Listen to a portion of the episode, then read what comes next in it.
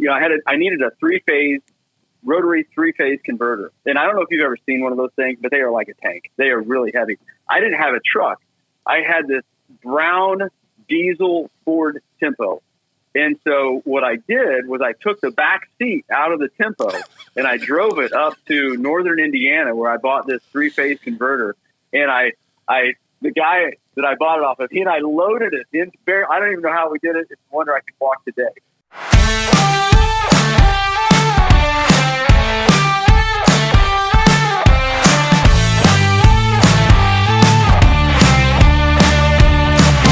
And uh, welcome to another episode of Company on the Rise, your podcast about entrepreneurship in real time, not before we did it or after it was done, but while it is happening. I'm your host, Christopher Keeney, and today we have Chris, Becky, Evan, and a very special guest, uh, Russ Sorrells. He's the um, I'll do it. We have special guest Russ Sorrells. He is the what are you? I am an entrepreneur right now. I, so I'm, I'm currently building a business, it's a coaching business.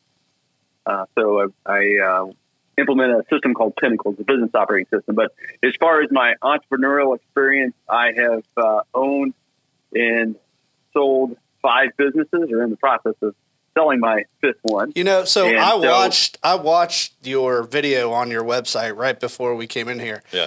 I had completely forgotten. So Russ and I go way back. Russ was a salesperson uh, for a rep agency uh, that that that sold some stuff on a on the businesses that I was in before before go, spreading out on my own.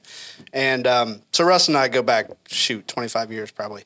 And uh, I had forgotten that you did the machine shop at, while That's you were right. at, while you were at Cummins. So um, talk about that for a second, and then we'll get into the other ones. But talk about that, and um, you you you did that while you while working at Cummins. Is that right? Yes, I was I was 21 years old, and I had a mentor. His name is Mike Montgomery, and Mike Montgomery owned a machine shop. So I was a tool maker while I was in college. That's kind of how I paid for uh, part of my college was being a tool maker. And my mentor's name is Mike Montgomery. He owned a machine shop called Mon- Montreux Tool Machine. And after college, I was uh, I was telling him, you know, I want to I want to start a machine shop. You know, I'd really like to do that. And he said, "We'll do it." And I said, "No, I, I would, I would, I would like to. I'd like to do that." And He said, "Well, do it." and so he he uh, made me put my money where my mouth was, and I funded that one by by working. So he would build machines. His company built machines, and I would design them. I had AutoCAD uh, way back when AutoCAD was like number ten, and so I would I would design the machines on AutoCAD 10. He would pay me for my time, and I used those funds to buy my lathe, my Bridgeport. I had a wire EDM. I had all those things in my garage. I had a I had 200 amp service. I was, this is this is a great funny story. I, I you know I had a, I needed a three phase rotary three phase converter, and I don't know if you've ever seen one of those things, but they are like a tank. They are really heavy. I didn't have a truck. I had this brown diesel Ford Tempo. And so what I did was I took the back seat out of the Tempo and I drove it up to northern Indiana where I bought this three phase converter. And I, I, the guy that I bought it off of, he and I loaded it in. I don't even know how we did it. It's a wonder I can walk today. But we loaded this thing. It squatted the Tempo, drove that sucker back home. Obviously, got some friends to help me heave it out. But uh, yeah, that was that was my first business. Was a machine shop in my garage called Dynamic Products Incorporated. Wow. So you had to convert the one phase going to your house into three phase to run the machines. That's right. So you had Yeah, to buy a and so I machine to run the machines.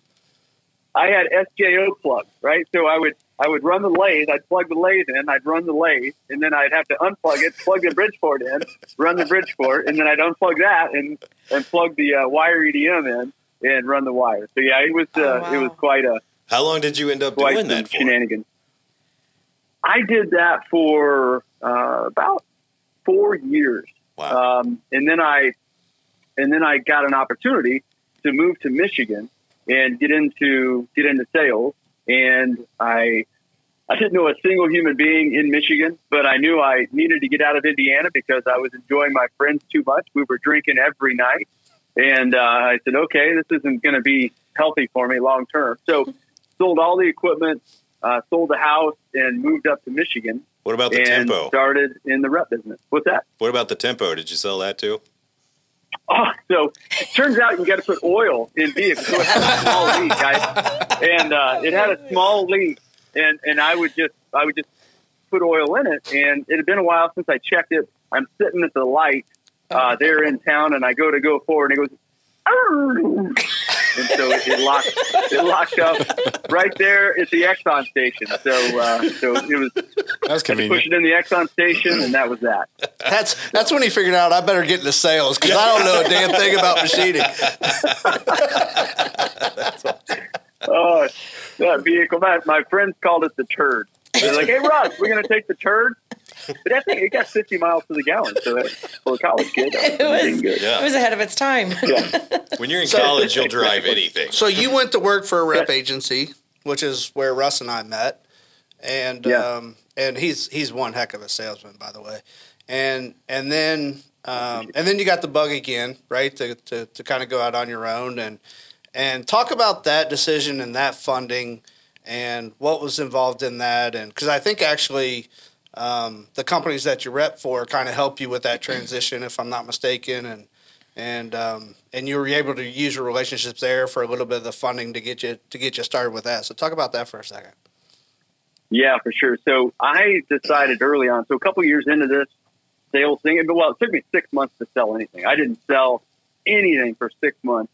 Finally sold. We called it these little things the T20. So I sold. I just said you were a good 30 salesman, and then you blew. It was it was thirty nine hundred. Well, you got to learn, right? I hadn't. I was an engineer at that point. I worked at Cummins Engine Company before I moved up there, right? So I sold a thirty nine hundred dollar instrument. My boss just makes so much fun of me. He's like, "Hey, Russ is on the board. Finally sold something, huh, Russ?" It's just a. So, I mean, I I got more determined to be the best at this uh, from that uh, shellacking, and uh, so I just build up my skills over the course of time. You know, I had a mission. I'm six to seven companies a day I wanted to visit, and started to get pretty proficient at it and, and, and good at it, and, and learn the lingo and, and what you need to do. And say, gosh, I don't need this company. I could do this on my own. so it, And during uh, but I this time. So during this time, Ruff, Russ isn't giving himself enough credit. He he ended up being our number one salesperson nationwide for for that business. So he he went from not selling anything for six months to, to number To one number in the one. country. Yeah. Wow. Yeah, appreciate that. And and I one year I won every award. It was uh, I, that was my favorite year. We only have one award, so don't. It sounds way better than what you happened say to that respect thing?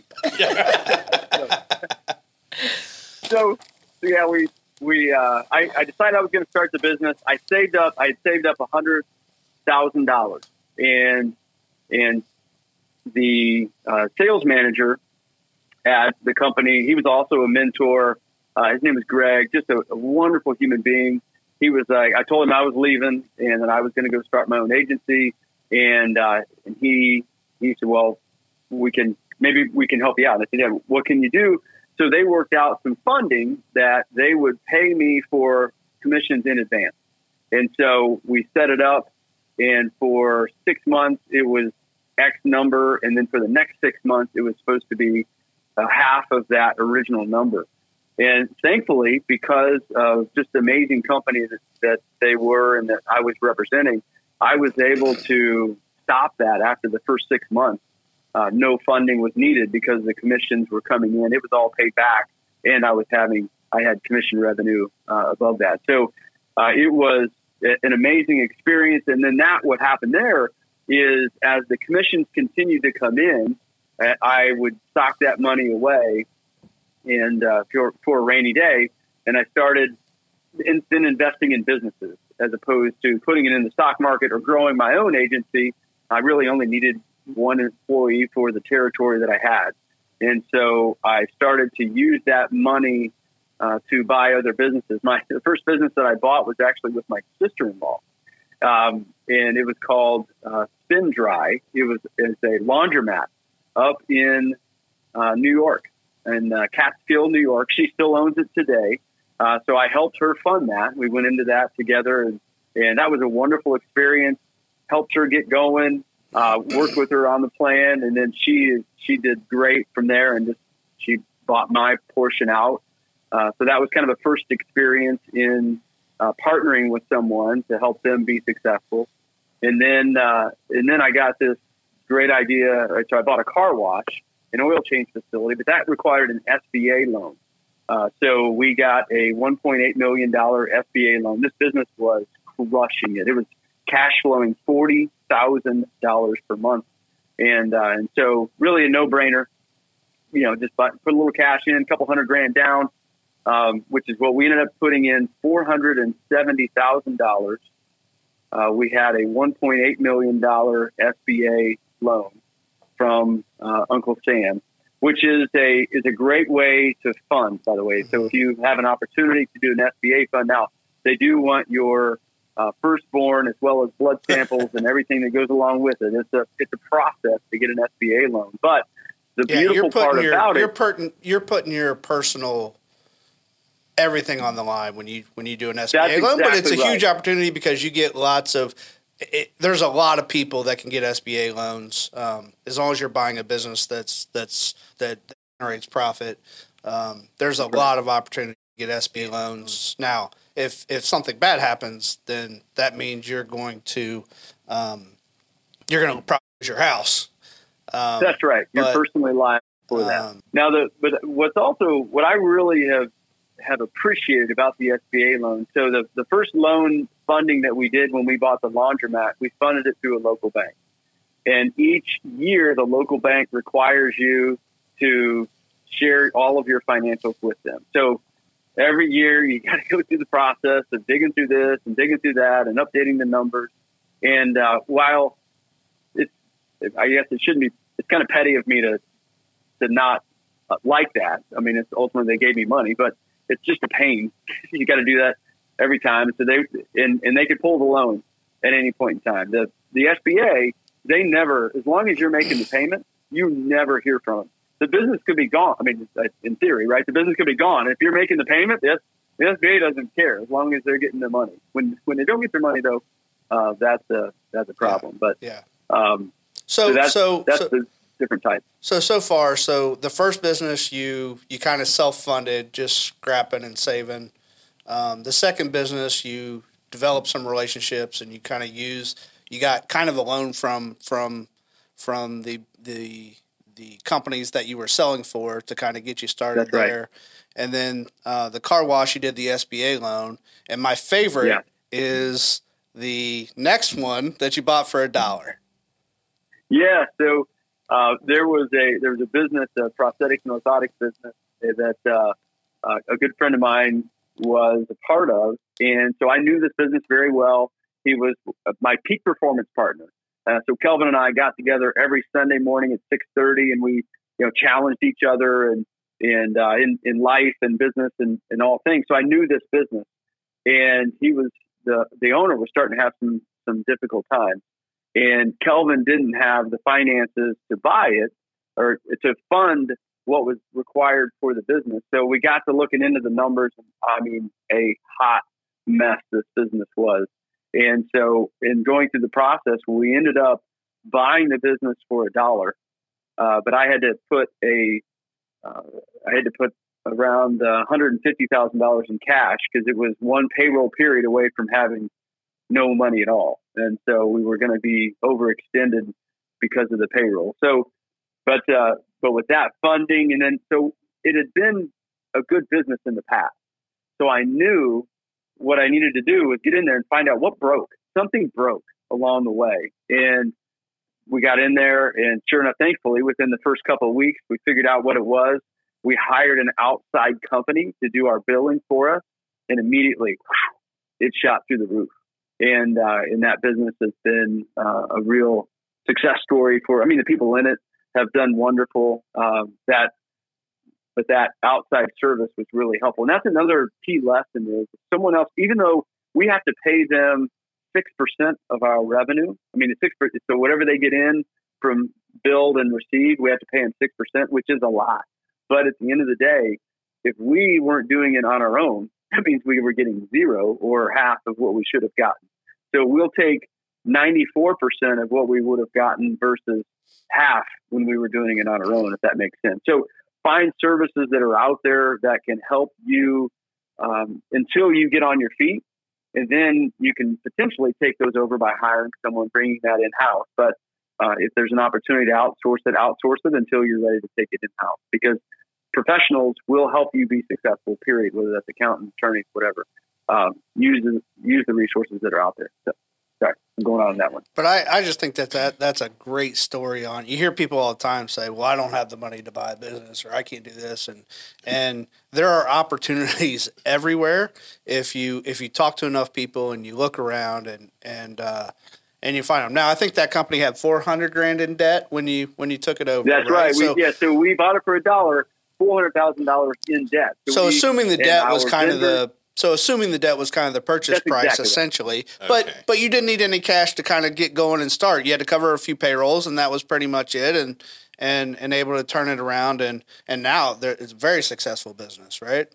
Yeah, well, yes, exactly. Just uh, just I personally just exited that business uh, because it's you know time for my partner. That was kind of the agreement we had in the beginning. Hey, I'll come in, I'll help you get this thing, you know, the ship righted, and work with you for a few years, and then. But it's not what I want to do my whole life. And, uh, and he was like, okay, that's cool. And so we were able to uh, actualize that vision uh, just just this uh, past couple weeks. So nice. So is that kind of what what your focus is now? Kind of getting into businesses and helping them out and figuring out what their problems are and, and how they can be successful. Yeah, that's what I.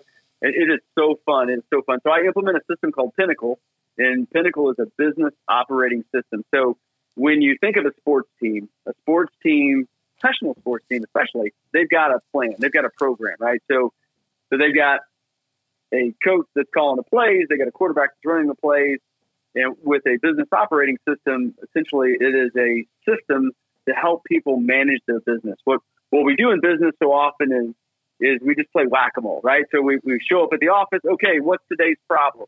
And then we, we solve that problem. It feels good because we, we did something today, and then we go home exhausted. Um, and then we and then we do that the next day. And instead of having a plan that's going to progress us toward our ultimate vision, we just spend our time just fixing problems, playing whack a mole. But when we have a business operating system, it helps us to keep the main thing the main thing. So we get the whole organization focused on here's our goal, here's our main goal, our main objectives, here are our core values, here's our core purpose. We create these filters through which everything, all decisions are made our hiring decisions, our firing decisions, um, our decisions as far as business, business partners. We're filtering all of that through a system that we've created. So as so the system is called Pinnacle, but ultimately what I do is work with the leadership teams of these organizations to create that framework.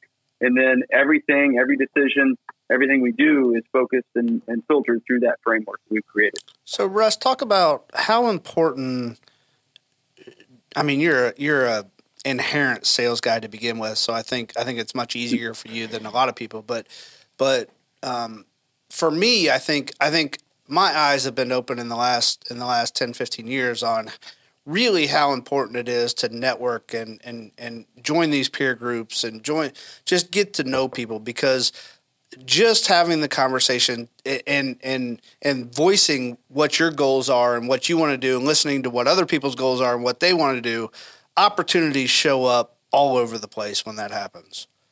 It is un unbelievable when you when you put it out there for sure. So there's i'm involved with in what's called the entrepreneurs organization eo eo is a global organization. They've got i think 15000 members now. It's just an amazing organization, uh, if your if your business revenue is above seven figures and you're uh, you know a majority owner in that business, then that qualifies you to join EO. Vistage is another peer group. It's a different function than EO. Uh, EO is more peer led as opposed to Vistage, which is led by a Vistage chair. Uh, you've got there a number of local service groups. I you know I kind of got started in Toastmasters. So I joined Toastmasters.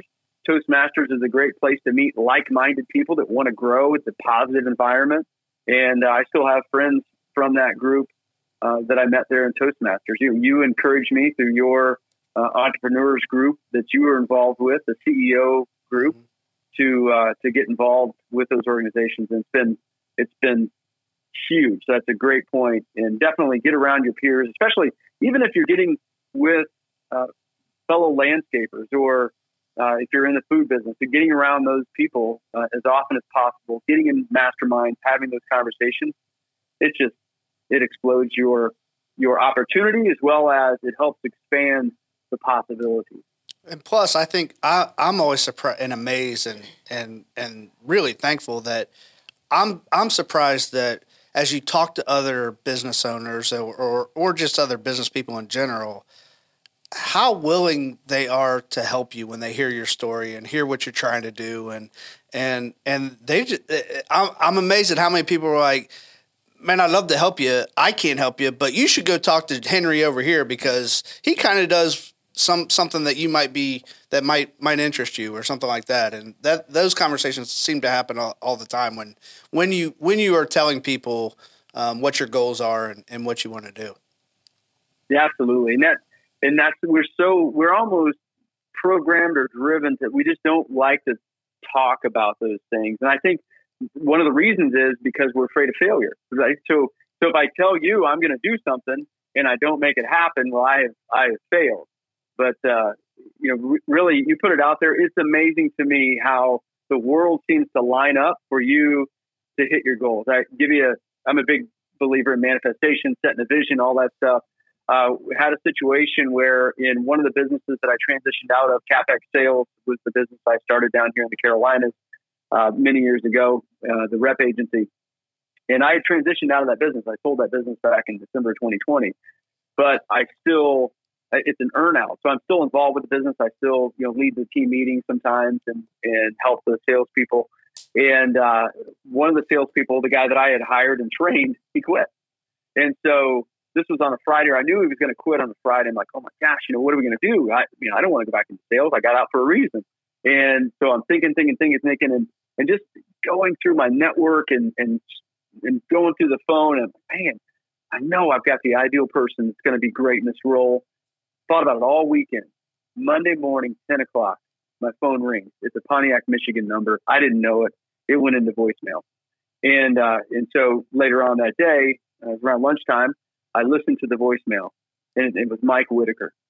Like, unbelievable. This is the guy. He called me about a completely different subject. He had no idea that he was about to start working uh, with our company, but I knew, I knew as soon as I heard his voice, as soon as I heard the message, I'm like, you've got to be kidding me. This is unbelievable. I hadn't talked to the guy in probably two years. And he calls me out of the blue. And uh, and so I call him up. I'm like, hey, Mike. So I help him through whatever question he had for me at the time. And then I said, Mike, are you available to get together for lunch Friday of this week? Chris Mullins comes down. We talk to Mike. Mike loves Chris, or Chris loves Mike, and he's like, oh yeah, he'd be a, a great fit for the organization. So by that weekend, we had a we had an offer to him, and uh, he starts on April 11th. So you know, putting it out there into the universe at some level, some way, shape, or form, thinking about it, it's uh, it's amazing how sometimes the universe answers. So we had to cut Russ's conversation short because it goes on for about another half hour. In the next episode, Russ surprises us by pulling out what he would tell his 21 year old self. Check us out. Make sure you uh, check out Russ's website, ownyourcategory.com, and also go to companyontherise.com. Our YouTube channel will have extra clips and anything that you want to see from that we talk about in the show. So will the website. All right. Thanks, Thanks. for watching.